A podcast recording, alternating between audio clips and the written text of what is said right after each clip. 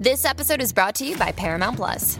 Get in, loser! Mean Girls is now streaming on Paramount Plus. Join Cady Heron as she meets the plastics in Tina Fey's new twist on the modern classic. Get ready for more of the rumors, backstabbing, and jokes you loved from the original movie with some fetch surprises. Rated PG 13. Wear pink and head to ParamountPlus.com to try it free. That cold case you're listening to? Nasty stuff. But you know what else is a crime? Missing even a moment of whatever you're doing to go on a drink run. Luckily, there's Drizzly, the number one app for alcohol delivery. With Drizzly, you can compare prices on the biggest selection of beer, wine, and spirits, then get them delivered in under 60 minutes. So download the Drizzly app or go to drizzly.com. That's D R I Z L Y.com today.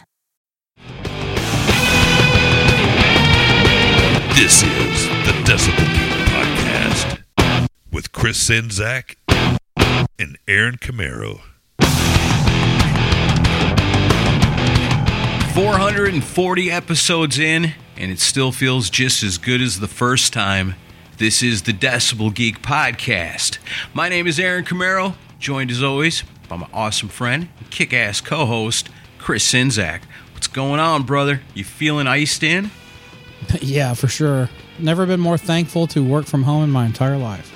I bet, man. Yeah, we're in the middle of the ice storm of 2021. What a perfect time to record an episode of the podcast. So that's what we're doing right now.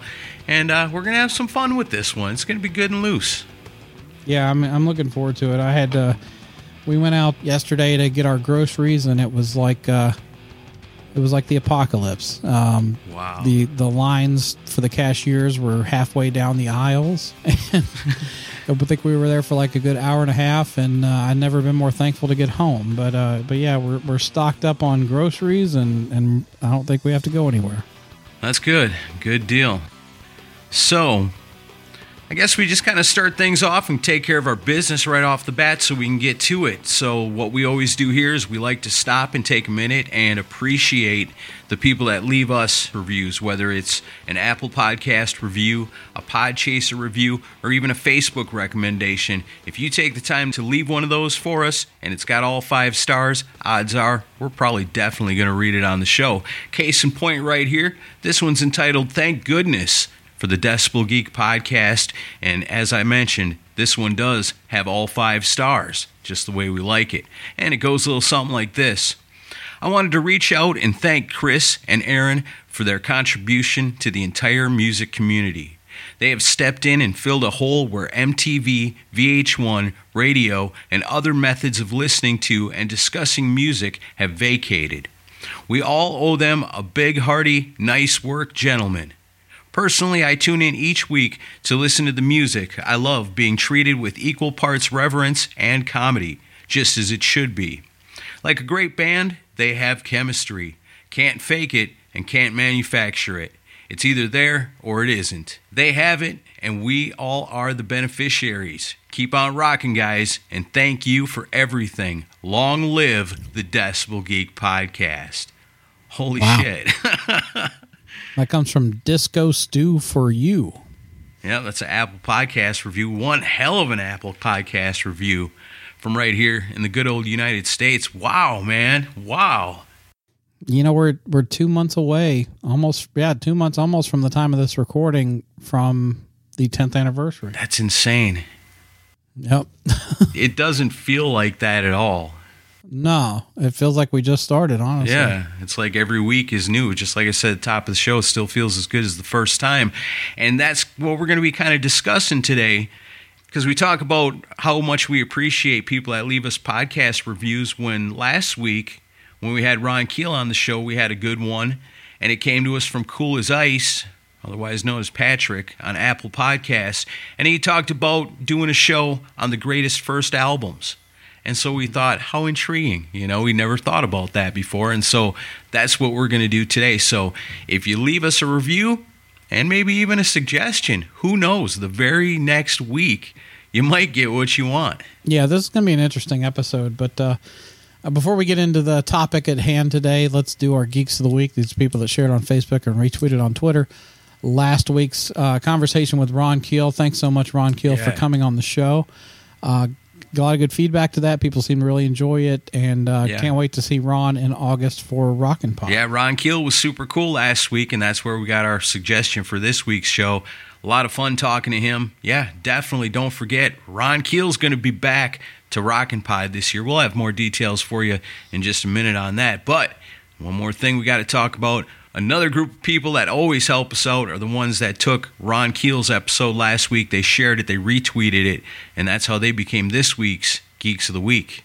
Geeks of the Week this week are Adam Cox, John Phillips, Joseph Capone, Simon Catt, Rob Webb, David Glenn, Mark and Jerry B's Sessions, Pantheon Podcast, Keith Rockford, The Bakery Podcast, Aaron Baker, Byron Nemeth, Shay Hargett, Mike Parnell, Gino Ames, Scott Crouch, Kristen Schimbeck, Jeff Taylor, In Obscuria Podcast, Kevin Northern, Doug Fox, Hakon Bergstad, JJP Body of the Soul, JJ McElhenney, Ernesto Aguiar, Vet Halen, and as always, The Mooger Fooger. That's right. Those are our people, our geeks of the week. Like I said, they took last week's awesome episode with Ron Keel. They found the original post on Facebook, the original tweet on Twitter. They shared it, they retweeted it, and that's why they get their names mentioned at the beginning of the show this week. It's very cool. You want to hear your name included amongst this honorable group of people right here? Then all you got to do is the same thing, and you will become next week's Geek of the Week right along with them. Yeah, and it was fun talking to Ron, and uh, you know it was cool to hear some of his uh, early Nashville history because I never really got to really dive into that with him. And uh, as a Yeah. as a Nashville native, it's always interesting to hear from people that you know got their start here, and you know the Steeler story. Most people just pick it up in the L.A. Times. You know they don't realize that it was a Nashville band and they moved out west. And, Yeah. You know to hear about the music scene in Nashville in 79 and 80 that you know that's uh it's an interesting period for me personally you know maybe I nerded out but uh it was cool to hear that story and to hear how he got his start you know how he wound up in Nashville. So uh I think then you know Ron's kind of on a bit of a you know kind of a social media quarantine because he's in the process of writing songs for the next record which you know he mentioned in the interview so thanks again for you know kind of coming out of hiding to to do that for us ron we really appreciate it Yeah, and telling us the name of the new album and giving me something cool after it was over. I looked up Cantrell's and tried to figure out where it mm-hmm. was at and what kind of bands played there and all that. So it's kind of cool when you get some rock and roll history about the town you're living in. Do you think, okay, well, I could go figure out whereabouts that was, you know, and feel good about knowing, you know, hey, there's something else built here now, but I know what used to be there. Well, yeah, and, that, and like Cantrell's is, you know, I grew up here, well, on and off, because my dad was a salesman. We'd leave town a lot, but, um, but you know, as I've kind of studied history around here, I've heard of Cantrell's. A lot of people had, you know, great reverence for it, but I'd never. I, it was way before my time, so uh, it was cool to hear him talk about that that venue. And apparently, that venue hosted a lot of great rock shows back in the day. I love taking those looks back in history like that. And when we have a, a tour guide like Ron Keel, man, it's it's always cool. I love that. Yeah, and he will be uh, in Nashville August 6th through 8th for Rockin' Pod, and uh, we're going to try to throw a, gu- an acoustic guitar on him, get him to play some stuff during the expo, maybe even at the pre-party f- during the Rare Hair set. So, Yeah, I'm sure he won't have no problem with that. yeah, I'm excited to have him, and uh, you know, go to rockinpod.com, get all the, the details. The big announcement this past week was obviously um, getting Billy Sheehan to to confirm. So. That's Heck yeah. that's a that's a big get for us. I've been trying to get Billy since year one, and he's a Nashville resident now. So uh, very cool to have him on board. I got a feeling Billy Sheehan's going to come up in conversation today. Oh yeah, I'm sure he will. Yeah, I know he will. Compared, to, uh, certainly on my list, and I figured he'd be on yours too. oh, most definitely. but yeah, get your hotel rooms for Rockin' Pod because that's a big part of it. You know, we want Rockin' Pod to continue, and the best way to support it is to just be a part of it and be as close to it as you can. And to do that, you got to get a hotel room. You got to get it in the block for the Decibel Geek podcast and Rockin' Pod so that we can keep this thing going. And on the flip side of that, it's a way better experience if you're staying right in the hotel because you can party up to the very last second. You can enjoy every single moment. You can savor every awesome thing you see up to the very last second. And then get in an elevator, go up your room, go to sleep, Yep. get up, get dressed, come right back down. Boom, you're right back into it. So you're not missing not a single thing.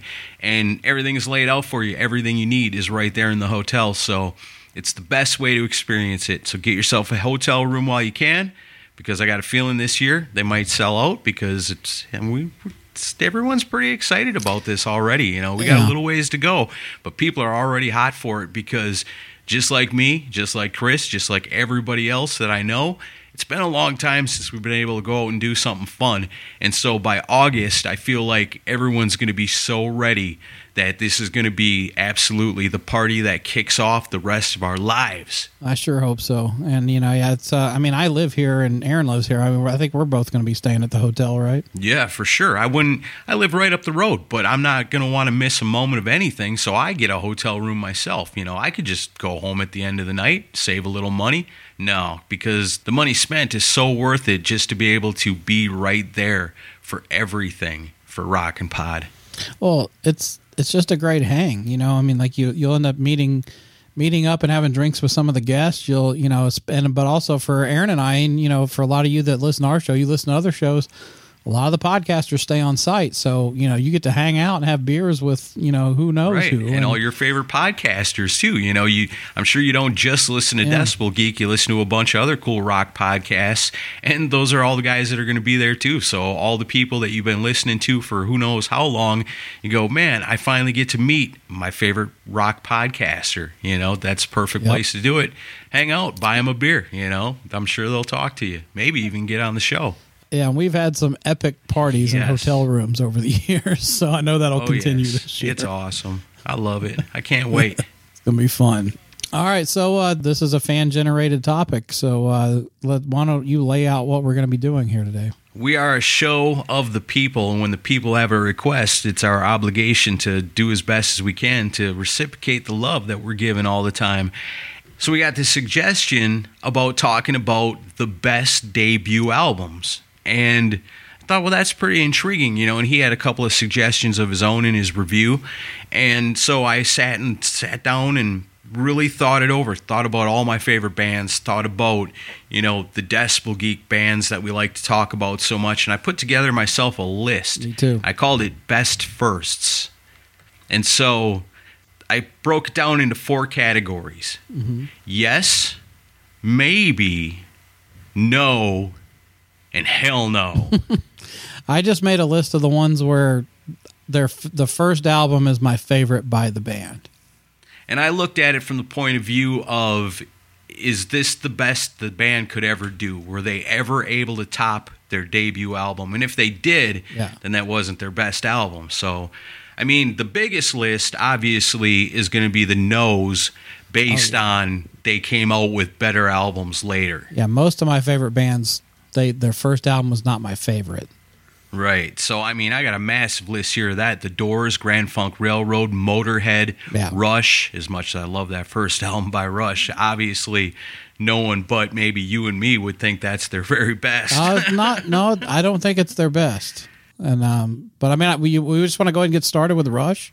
I mean, we talk about Rush. I don't think their first album is their best. I don't need. I think what and like I'm a weird person where I think Clockwork Angels, their final album, is the best record they ever did.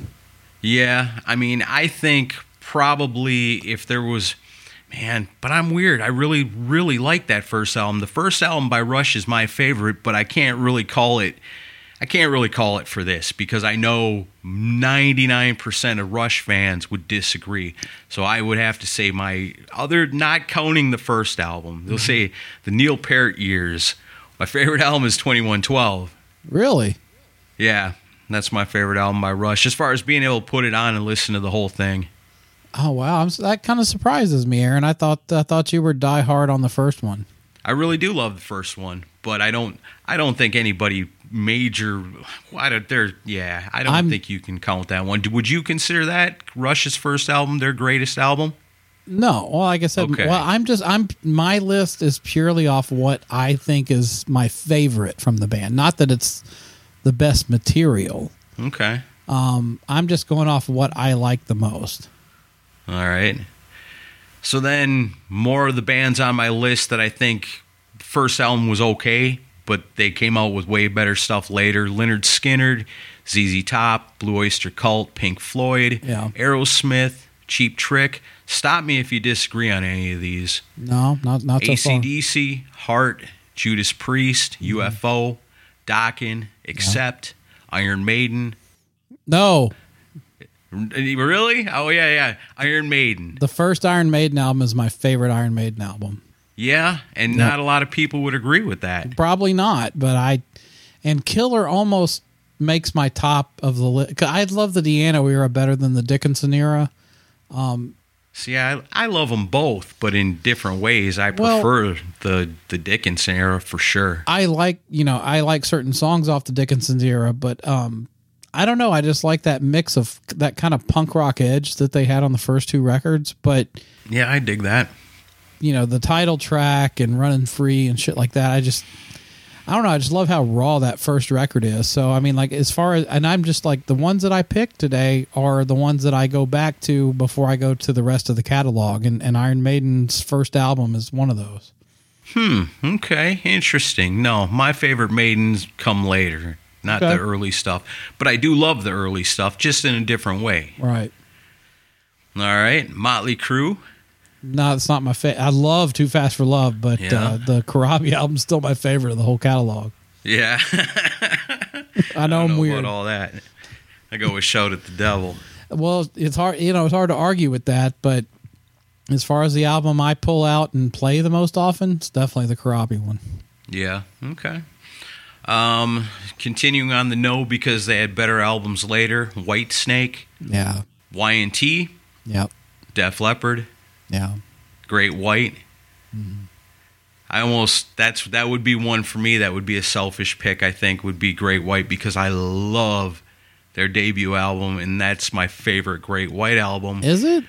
but that's because they sound so heavy and Judas Priesty on it. They're not like the bluesy I- Great White that everyone comes to love later. But I don't think they really like found their sound until later. Like I mean, like the, the like the, Well, no. the first two records are good.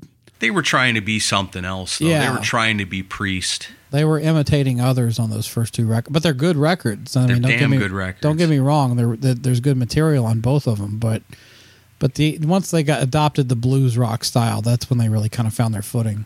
Right. But I still love that first album more than anything else they ever did. But no one else would agree with that, so I didn't include it on my list.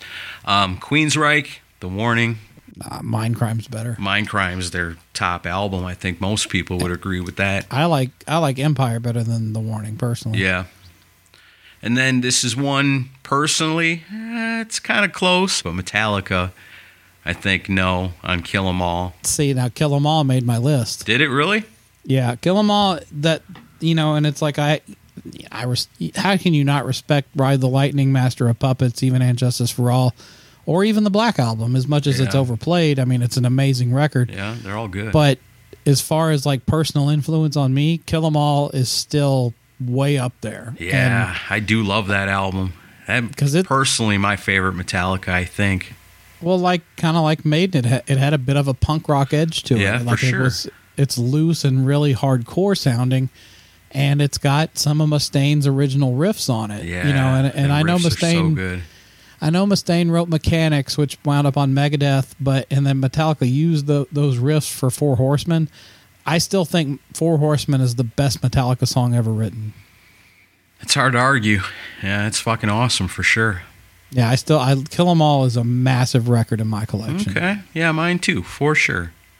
All right, speaking of which, how about Megadeth? Killing is my business. Killing is my business. I, I put them on the no Um, list because I think their fav- my favorite albums by them and their better stuff came out later. Yeah, Rust in Peace is still my favorite record Yeah. of theirs. Um, also, I included Slayer and Overkill on this list. Yeah. Good albums, not their best stuff. Stryper, Yellow and Black Attack. It's all right. Nothing wrong It's with it. It's not their best, but it's not their best. I think Kix and Keel and Warrant Nope. and Faster Pussycat all fall under that category. Yeah, Wake Me When It's Over is better than the self titled, in my Yeah, for sure. And Warrant came out with way better albums than their debut. Yeah, that was the hardest thing for me because there's like there's so many bands that I love, and I'm like, I can't pick the first record. you know, it's like there, there, there's so many great things that came after. Right. That's like Tora Tora. What a great debut album. But then Wild America came around, you know? Yeah, I mean, and and it, that So- kind of bothers me to this day. Is like Surprise Attack is a great record, but you know it, it gets all this love, but it's like where, where's all the love for Wild America? It's such a better record than Yeah. Wild than uh, Surprise Attack is. I think so too. Um, on this list, also, I have Extreme Yeah. King's X. Yeah, their first album's not good at all, actually, in my opinion. No, King's X is it's it's got a couple of good songs on it, but it ain't great. Their better stuff definitely came out later. Gretchen is their best album. Yeah, maybe. Maybe. That's a tough one. That'd be one you'd have to think about and break down, I think. Maybe that's a good idea for another episode sometimes. We never done a King's X show. Oh, I'd be happy to do one. Yeah, me too. Um, I also included on here The Cult. Dreamtime's pretty cool, but their best stuff came out later. Same with Enuff Z'Nuff. Yeah. Their first album's good, better stuff later. Animals with Human Intelligence is their best record, in my opinion. Oh, I don't know about all that. You don't like that one? Oh, I love it. I don't know. I don't think it's their That's best. my favorite. Well, it's my favorite of theirs. That's that's the tough thing about Enuff Z'Nuff. Even the the album I like the least is still awesome. uh, Faith No More. They started with uh, the original singer. Their first album, We Care a Lot. It's cool. That was the Chuck Mosley record, right? yeah, Chuck Mosley. Right. It's got a couple good songs on it. I love the song We Care a Lot. Yeah, but they're they're not Faith No More without Mike Patton. No, and their best stuff came later. Same with Type O Negative. Their best stuff came later. Clutch, Jackyl, Hmm. Queens of the Stone Age, the Black Crowes. Shake Your Moneymaker. They had, I think they had better stuff later after their debut. Yeah, Southern Harmony and Companion's probably better than Shaker Moneymaker. Yeah. And then to round this off of the nose, just because they had better stuff later, I got Korn, Black Label Society, White Zombie, and Tough. I might go with White Zombie. I because Soul Crusher? Oh, you're thinking. Yeah, so, wasn't that an EP though? Nope, that's full length Is it full studio length? first one. Okay, yep. well, Le Sexorcisto is my favorite of theirs. Yeah, Okay. that's why I said better later. Okay. Yeah, you're right. And then if we miss something today, it's probably because they're on that list somewhere. Right. You know, they had a good first album, but, you know, their better stuff came later. So that leaves the maybes, the yeses, and the hell no's. So here are my hell no's. Okay. Hell no. The Beatles, the Stones, Zeppelin. Yeah. Well, I don't know. That's that first Zeppelin album. How do you? I mean, what do you put higher than the first Zeppelin record? Uh, all the other ones. Really? Led Zeppelin 1 was just a covers album. Well, most of the records. It's are just a blues covers album. That's all it was. There's some good stuff on there, but okay. I like it. way better. Zeppelin 3, way better. Okay. Zeppelin 2 is better. I stayed away from Zeppelin, Uh, but Deep Purple, I get it. Shades of Purple, that's their first singer, the Mark 1, I guess. That stuff's just weird. way. I can't dig it.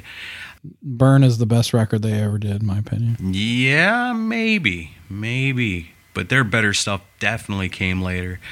Uh, Thin Lizzy. I know this Yeah. one's not on your list for number one, but yeah, Oh, Thin Lizzy's first album Yeah. kind of sucks. I appreciate the fir- the first three records, but they're folk albums. They're not rock albums. Hell no, Thin Lizzy. Your debut album was your worst. Black Rose is probably the at, at this as of this week. Is Yeah, my I might agree Thin with Lizzy that. Um, here's another one that sucked the first try. Alice Cooper. Oh, pretties for you. Ugh. Praise for you. Yeah, terrible debut album. Alice Cooper's best stuff, and a lot of it, many years to come, but Yeah. not from the very start. Yeah, bad. That, that didn't even register in my mind. Even think about that one. Yeah. Also on my hell no list, the Scorpions, Lonesome Crow. Terrible. It's yeah, it's Yeah. not. I I got it because you know you gotta want to hear it because you love the other Scorpion Yeah, but stuff, it's- but it's, It's so ex- weird. It's experimental. Yeah, it's strange. I'm glad they found their rock and roll after that. Um, also included on my list of Hell No, the first Anthrax. I think is their worst the album. Neil Turbin album, Fistful of yeah, Metal. yeah, Um, Fistful of Metal is their worst. I like it more now than I did back in the day.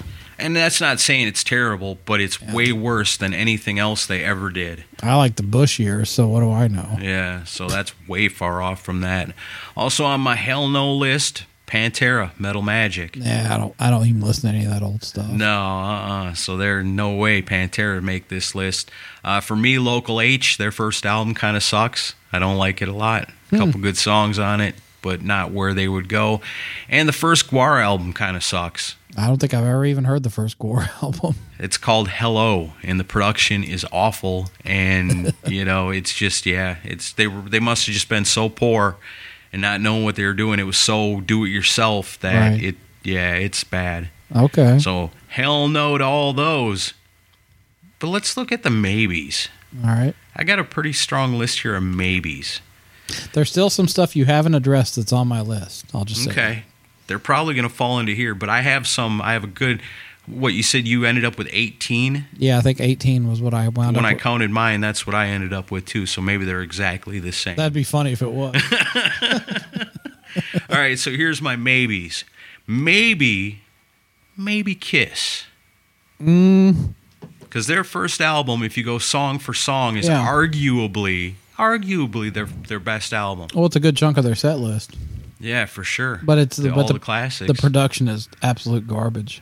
So that one's a maybe. That one didn't make my my list of the It's- ones that were definitely. It's certainly not my favorite Kiss album. Yeah, I know how you, love Crazy Nights. Well, yeah, that's obviously the Head and Shoulders.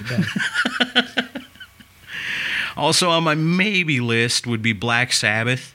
They're arguably, I think their better stuff came out later, but arguably the self-titled debut is pretty freaking awesome. it's no technical ecstasy. Well, no, it's definitely not that. That's why it's on the maybe list and not no way in hell list. Hey, don't be a hater. no, I like that album too, just not as much as you love it. I love that record. All right. Also on my maybe list, the self-titled debut of Van Halen. Okay, so here this one's on my list. All right, so and I have a hard time. This is one where most of my list is what I prefer. So if I'm honestly going with what I listen to more often, Van Halen 2 is what I listen to more often than the self-titled one. That's what I was thinking. I think I listen to some of the other ones more. But good god, the Yeah. the the song list on the first one, I mean, you you can't really argue it. It's fucking amazing. No, and I think the only thing that really disqualifies Van Halen from this list would be just the fact that they continued to put out so many great albums after the first one, as awesome as the first one is. Yeah. So But that's the only thing. So that one's really that was the one I think there's one or two on here that are really really on the border and that one for sure is. Yeah, that one I I did make it one of my picks, but it was but if I'm being honest, I pick I pick Van Halen 2 to listen to more often. Yeah. All right, well here's another one that's really tough. Ozzy Osbourne, Blizzard of Oz. I saw that on some lists when I was doing research, but um I don't know. I I like Bark at the Moon. I I think I even like Ultimate Sin better than that one. I think Diary of a Madman is my number one favorite. So the only thing that would disqualify Ozzy on this one, it was just, it's so close because I love Blizzard of Oz albums so much. No, I love it. It's but it's probably not my favorite. Yeah, that's a tough one for me. I might have to revisit it, probably along with this next one too. Dio, Holy Diver. That made my list. I think that's the best thing Dio ever did. I think so too. I think that one should probably definitely be on this list for that. Um, another maybe here would be Wasp's self-titled debut. I know they came out with some cool stuff later, but that first one's pretty badass. I didn't even think about Wasp, but yeah, if I'm thinking back on their catalog, yeah, I think that's by f- I think that's overall the best Wasp Wasp album. So it should have made my list. Yeah, I think that one's a good one for contendership on that too. Also on this part of the list in this category, I've got Twisted Sister, Under the Blade, possibly their best album. No, it's uh, Love Is for Suckers is their best album. for me, it I don't is. know about for that. me, for me, and about maybe five other people, it is. I lo- it, it's a Dee Snider solo album, but I love it. Right. Yeah. But "Wake Up the Sleeping Giant" is an amazing song. For sure. I love that song. um, what about Ratt? Out of the Cellar. I like the EP better than I do the first album, but um, I don't know. I'm a fan of Detonator, so what the fuck do I know? I love that Desmond Child cheese. Yeah, I know you do. it's all coming to fruition here. Uh, Poison, look what the cat dragged in. That made my list. I think Did it? that's my favorite Poison album by far. Wow. Yeah. Yeah, c- just because it's it's so loose and and kind of it sounds like it could go off the rails any minute, you know. And I True. that's what I like about it. And CC's just kind of unleashed on it, and it's a fun party album from the mid '80s. And I I don't know that they ever really topped. it. I think they tried. You know, I think um, Flesh and Blood's a, a really well done record. I even think Native Tongue's a well done record. Yeah. And I think Crack a Smile is an amazing record, but um, Crack Smile's got some awesome songs. That's my favorite. but for the original spirit of Poison and what they were all about, I don't think they ever topped "Look What the Cat Drugged In." no, no, it's hard to top that one. That's a that's a good one there. And "Open Up and Say Ah" did not age well. It sounds so dated now. yeah, some of it does, I guess. Yeah, Tom Werman was not good for production on that album. Yeah. I guess sticking around in that same era, I've got Cinderella Night songs on here. That's on my list, and that was Yeah. that was one that came to mind immediately. That's by far my favorite Cinderella record. right on. Yep. Yeah, I got a little torn between it and Long Cold Winter, but thinking about it, yeah, Night Songs is definitely Cinderella's best. I think. I like Long Cold Winter; it's great, but Night Songs is just top to bottom so good. Night, yeah, Night Songs was more straight ahead rock, Yeah. you know, kick ass rock music, and then when Long Cold Winter came out, all of a sudden they were like this blues band. And it was kind of like, well, these songs are cool, but what happened to the, you know, straight ahead kind of hard rock that was going on on the last album? Yeah, they started to uh, kind of pull the influence card. I mean, I, it, and it's good stuff, but and I love Long Cold Winter. I love everything through Still Climbing, but Oh yeah, I, Night Songs. I mean that that album is just amazing. yeah, hard to top it. Um, L.A. Guns, their self-titled debut. I love all their stuff. Every album they've ever come out with, I've liked. But the self-titled debut, Cocked and Loaded's better you think so? Yeah, for me. Um, Britny Fox, I don't think they ever topped their debut. Um, Same with the Bullet Boys. the Bullet Boys made my list. Yeah. Yeah. Um, I don't know. Um, But was Long Way to Love on the first record or their second one? Yes. Oh, then yeah, then that because I think that song's great. yeah. um, I don't. And then they got the different singer. So Well, you know, there's a, and like uh, let me go ahead and say this: there's a lot of bands that put out like two records that I just didn't even think about.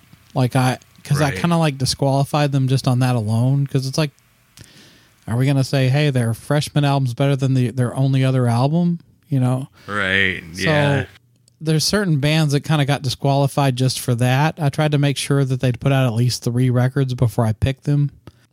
Although, like, there's one that I want. Like, Eclipse was a band that I got into on the Bleed and Scream record, and to me, that was their first record. But when I go back and look, there's like three albums before it, and they're not very good. But I can't say it's their first record. That disqualifies them then. No. It's kind of like uh, Skid Row. You know, their self-titled debut was awesome, but then they came out with Slave to the Grind. Yeah, I couldn't. I can't. That's the reason I couldn't pick their first record. But I think a lot of people would pick their first album and think we're crazy. You know, that's one of those, that's a real divisive one right there because it, it really could go either way depending on your taste. I don't know if this would be controversial, but I think that the first record is more cohesive than the, than Slave to the Grind. I think Slave to the Grind has too many songs on it. I think it's too long. Um, and like I think there's I don't know, it's it's a little too serious for its own good.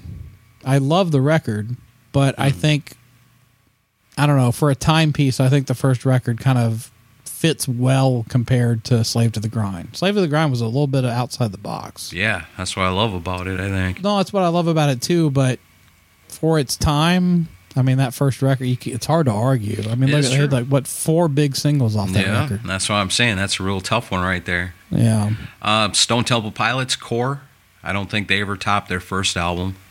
Core almost made my list because I had a crackhead roommate, literally a crackhead in college that uh, would play that album nonstop, and he's the person that got me into Stone Temple Pilots. Yeah. And I don't, I don't know that I've ever liked an album by them as much, but at the same time, Purple at times I listen to more than Core. Yeah, they got their other albums. I think got some good songs on them, but I think Core is probably their strongest. And like an unsung song of theirs that never gets any love is Cracker Man. I love that song. that song. Fucking rocks. Yeah, it does.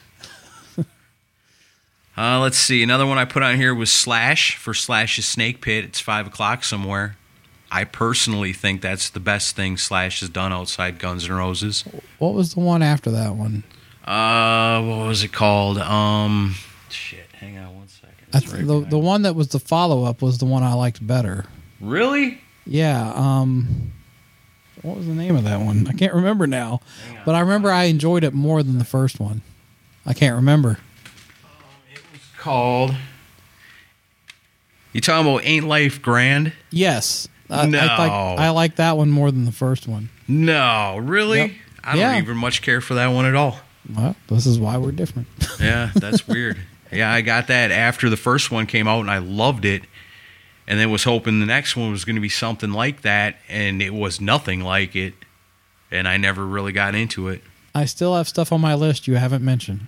Okay. Um how about the two that brought up this conversation with our suggestion, Vain, No Respect, which their first album is killer, but I'm not real familiar with any of the other stuff because it's so hard to find.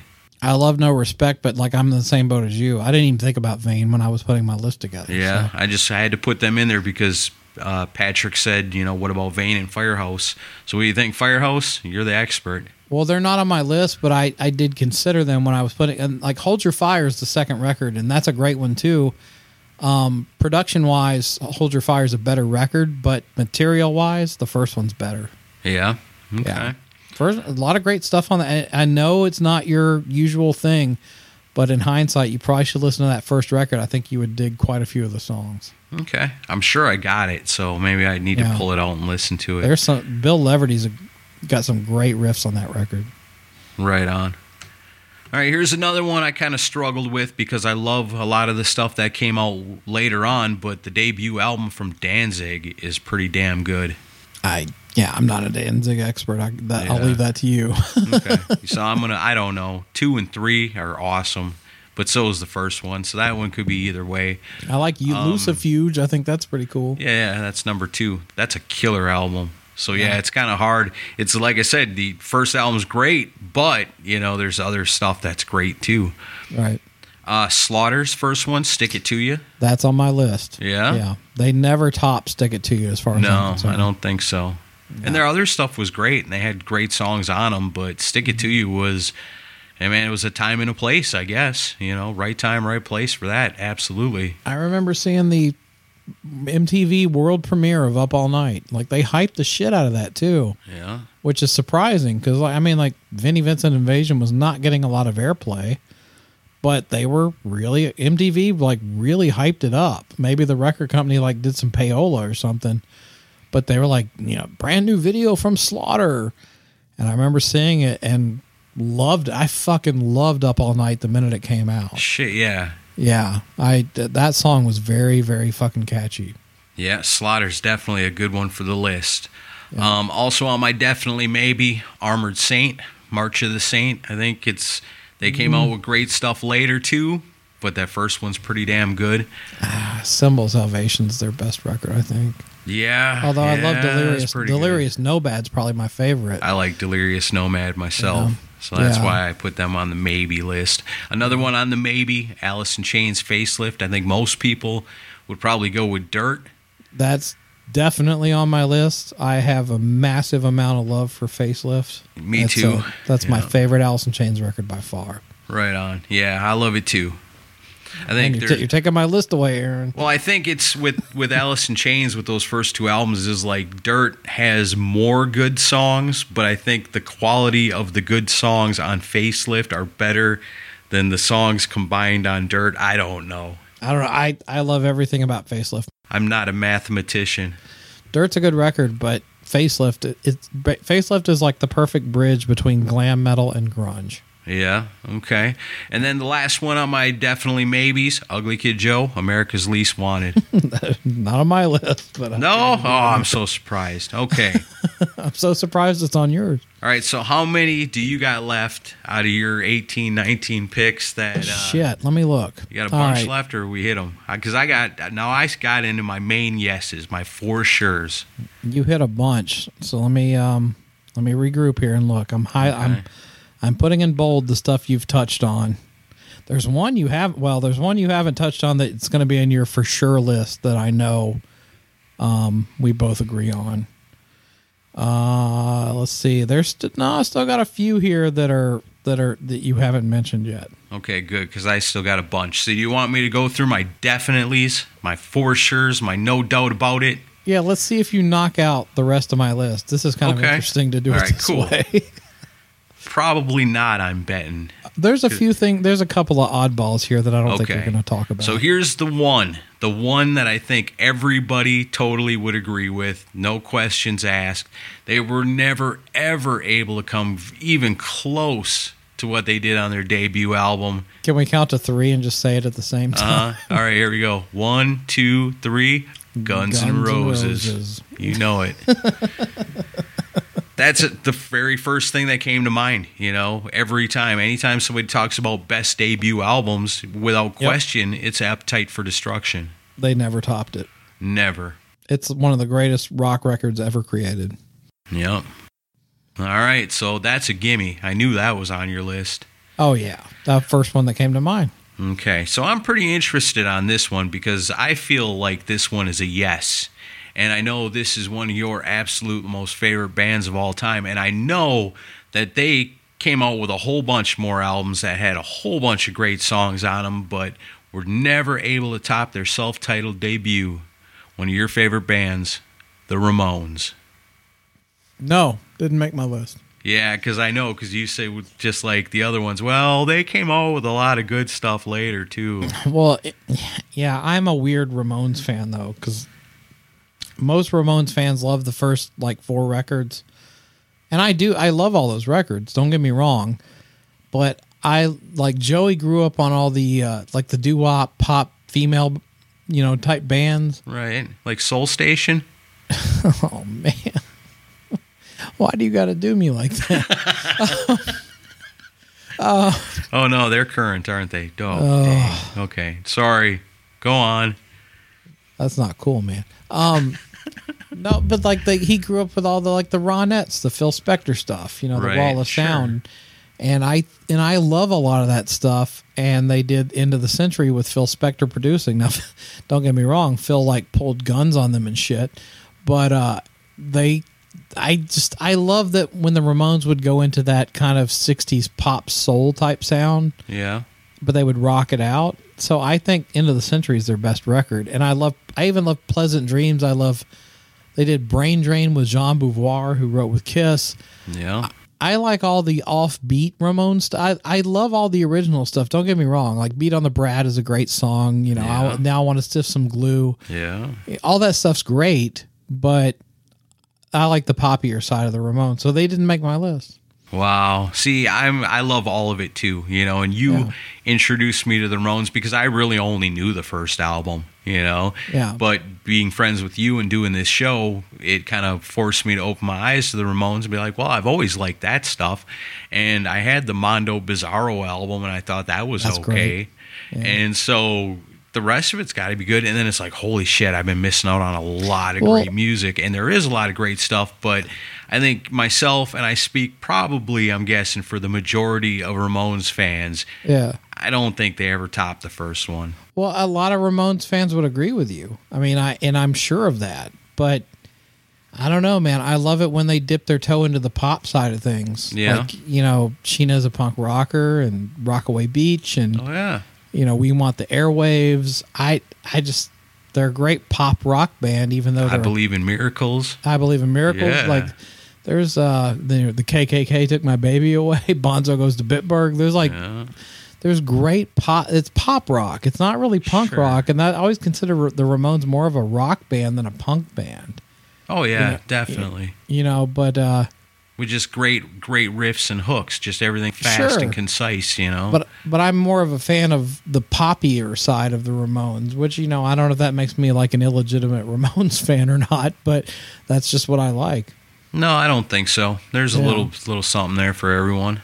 Yeah. Okay, cool. I was interested in how you'd feel about that one, but I definitely think yes on the Ramones. But another one that I got on my for sure yes is the self-titled debut of Bad Company. I thought about them. I didn't put them on my list, but yeah, I mean it's kind of hard to argue with that first record. Yeah. And uh, here's a band that we rarely talk about on Decibel Geek podcast, but they are a rock band and they've got guitars and drums and bass and singer. So I got to include them, and I kind of like them. The self-titled debut from the Cars. Hmm. I didn't think about them. I don't think they ever topped their first one. All the all the good stuff's on the debut. Hmm. All the know. all the songs that they play on the radio that you go, oh yeah, that's awesome. I like that one. That's off the debut Oh, album. but they did the those '80s songs. You know, yeah, I don't know. Ma- Magic and uh, I just don't think it reaches the heights of the first one. no, we differ on that one. Okay, another one on my list. I think this one's kind of obvious. Meatloaf, Bat Out of Hell." I didn't even think about Meatloaf, but As, as far as I'm aware, every other Meatloaf album sucks except for that one. I wouldn't say they suck. No. Um, Greg Troyan's going to want to fight you now. But, I don't uh, want to fight nobody. I just heard like there's only one good song on every album since. I don't know. Bat Out of Hell too. Don't worry yet. I would do anything for love, but I won't do that. That's, That's I wouldn't consider that a great song. oh, you don't like that song? I'm not a big fan of that one. that song fucking rules, man. Really? huge. yeah, it's Oh, big okay. sounding. yeah, I Um, guess so. But no, bad. Out, I mean, Bat Out of Hell is probably his best record. Though. Yeah. All right. Um, if if you're counting the solo albums, I got to give it to Ace Frehley, Paul Stanley, and Gene Simmons. Are you really going? You're no, you're you're really going to go there? Well, has Paul Stanley ever topped his solo album from '78? I don't know. Live to Win was pretty awesome. No. Um, so was Gene Simmons' asshole. Yeah, Gene Um, Simmons never topped his solo album, and I mean Ace Frehley's solo album is the greatest album of all time. So how do you top it? How do you top it? I should have known you were going to go there. So yeah, I think all three of them. Peter Criss, his best album came out in the '90s. It wasn't one for all. Uh, Cat number one. Yeah. No, I like Cat Number One. The rock pretty- album. It's a fun record. Yeah, that one rocks a little bit. I All. Think about those. I know this one's on your list. We mentioned the man at the top of the show that played bass on this album. What a way to debut. My wife asked me the other night when you announced that Billy Sheehan was going to be at Rockin' Pod. She said, Who's Billy Sheehan? And I explained to her, I said, Well, when you're David Lee Roth and you're leaving Van Halen, Van Halen's going to continue on with another singer. You can't just slap together any old band. You got to put together the superest of all super bands. Yep. And if you're going to go out there at that time, you're going to choose one bass player that's going to be in your superest super of super groups ever. It's Billy Sheehan. And man, what a contribution he made to the debut album of David Lee Roth, Eat 'em and Smile. You know, and I mentioned this is on my list, but you know, Mm-hmm. obviously we have to discount the EP to do. Yeah, this. no, I'm talking about full length studio albums. Yeah. Okay. So they, yeah, that that made my list because, and I mentioned not counting the EP because the EP Yeah. was just a bunch of cover songs. Yeah, EP was dumb. This was awesome. Yeah. No, yeah, I agree. Top to bottom. That's my that's on my list. For There's sure. still- there's still as a few you be. haven't mentioned yet. Okay, well, I've got a few more to go. Well, David Lee Roth, as it should be. Um, another one on my list of a yes for sure. See You in Hell by Grim Reaper. They never topped it. You're probably right. That I didn't even think about Grim Reaper. You don't have yeah. the Grim. Oh no, I can't believe. it. Oh man, Although Nick Bowcott is a super nice guy. I met him a few super nice ago. guy and a hell of a guitar player. All right, how about SOD? Speak English or Die. Nah, I mean Billy Milano's entertaining, but I'm not a big fan. Oh God, I love that album. I love it so much. It's burned into my psyche from listening. Those riffs are just kicking in my head all the time. It's okay, but I don't know. I always viewed it kind of as a novelty thing. oh, but the guitars and the drums and the bass Oh, are so Scott good. Ian's great on it. Yeah, they're amazing. I mean, even if it was just an instrumental album, I would love it. um, I got Rob Zombie, Hellbilly Deluxe on my list. I didn't even think about Rob Zombie. Yeah, I don't think Rob Zombie's ever been able to top that first solo album after leaving White Zombie. Okay, I got four more on my list. All right. Rage Against the Machine's first album. I don't think they ever topped that. I didn't think about them, but you're right. Like they're they I don't think they ever bested that record. No, that record is fucking so. amazing. Uh, we talked about Slash earlier. I think Duff McKagan's first album, Believe in Me, is the best thing he's ever done outside of Guns N' Roses. Not on my list, but I need to All right. listen to more of his solo material. It's good, especially that first album is really pretty kick ass. It's diverse. There's there's a rap song on it. It's weird, but it's badass. And That's not a good selling point, but okay. no, no, trust me, it's the greatest rap song you've ever heard. It jams. Okay. It jams. Uh, uh, Pearl Jam 10. That's on my list. Yes. All right. My wife Yeah. is a um, big Pearl Jam fan, but I think it's more because she's got a crush on Eddie Vedder. But I've told her I like I love Pearl Jam 10, and everything they've released since has not lived up to it. Yeah, that first album, the whole thing is really good, and everything else has got good spots on it, moments of really cool rock songs, but a lot of their stuff is really weird. You know, there hasn't been a complete album by them since. Well, I've been uh, I was playing with my buddies in a high school band at the time that record was out, and we covered Alive, Garden, Porch, Yeah. and we tried to do Black, but it's kind of hard to do Black. But like we we were co- we covered like for three or four songs off that record. Right on. Yeah, we love that. That album was like the soundtrack to our summer. Yeah, I've got a similar experience with that album too. It was just like you said, a time and a place, and being of the Yeah. age where you're out driving around and doing stuff with your friends. Yeah, it takes you. It, and when you hear those songs, it takes you takes you right back to then. All right, and then I got one more on my definitely yes list, and Okay. that is the self-titled debut of Down. I didn't even think about down. Yeah, that's an amazing album. That first one, uh, Nola, or maybe his I don't know if it's self. Maybe it is called Nola. Is Nola the first record?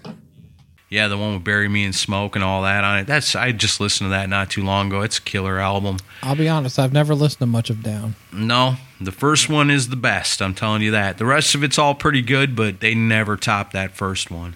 Okay. So that is my list. That's my breakdown of then the best first albums of all of them. Who did I miss? Okay, so it's a lot more modern stuff. Um, there's a few, thing, few things from back in the day that you missed that I'll, I'll mention. So the ones that are kind of cheats, um, there's uh, the first one is Quiet Riot Metal Health from 1983, um, but it's kind of a cheat because QR1 and QR2 were released in Japan only when Randy was in the band. But Metal Health, I don't think they ever topped. I mean, No, I, guess not. I like certain I like stuff off condition critical. I like you know certain songs, but I don't think they ever bested that record. Okay. Michael Schenker Group, self-titled from 1980. Yeah, I didn't even think of that. That's an amazing record, and um, actually shared the cover with my dentist recently because uh, you know the cover is Michael sitting in a dentist chair. You're not this cool of a dentist, are you? Well, I was just telling him because uh, was- he was just asking me about he I, he knows about the podcast. Yeah. And I was like, I do a hard rock and heavy metal podcast. He's like, oh, cool, cool, cool. He's like, so how's the podcast going? I'm like, let me show you something that kind of relates to your job.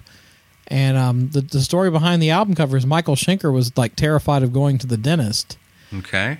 And um, that's why they did the photo, the photo shoot for the first Michael Schenker album cover was Wow. uh, him sitting in a dentist chair. And I said uh, he was terrified of going to the dentist, so they did the album cover this way. And he's like, "Oh, that's really cool. I'm going to show this to other people." Um, but I thought that was kind of cool. But uh, but no, that's one of my favorite records of all time. Wow, that's pretty cool. I did not know that. Any like you know, you've got Assault Attack, you've got the stuff with Yeah. Robin McAuley. There's there's a lot of great material there. But that first record with Gary Barden singing vocals, it's just fucking magic. Hmm. Um, so that's one. Um, Fastway's self-titled debut album. I don't know. I still think the Trick or Treat soundtrack is the best. Nah, the the first one's better. I don't know. See, I thought about them, but yeah, that would have been in my no because better stuff later. So I'm doing the older stuff first, and then the other. Um, I have two more that are kind of older. Um, Hardline Double Eclipse. Okay. That made my list, but it's kind of a cheat because they didn't really release anything else for like 10 more years. So they hmm. released like three more records, but during their heyday, they only really only released that one record. So that's a bit of a cheat. Yeah, but then again, I guess it makes sense that, you know, you only release one album in your heyday. It's going to be hard to come back 10 years later and top it.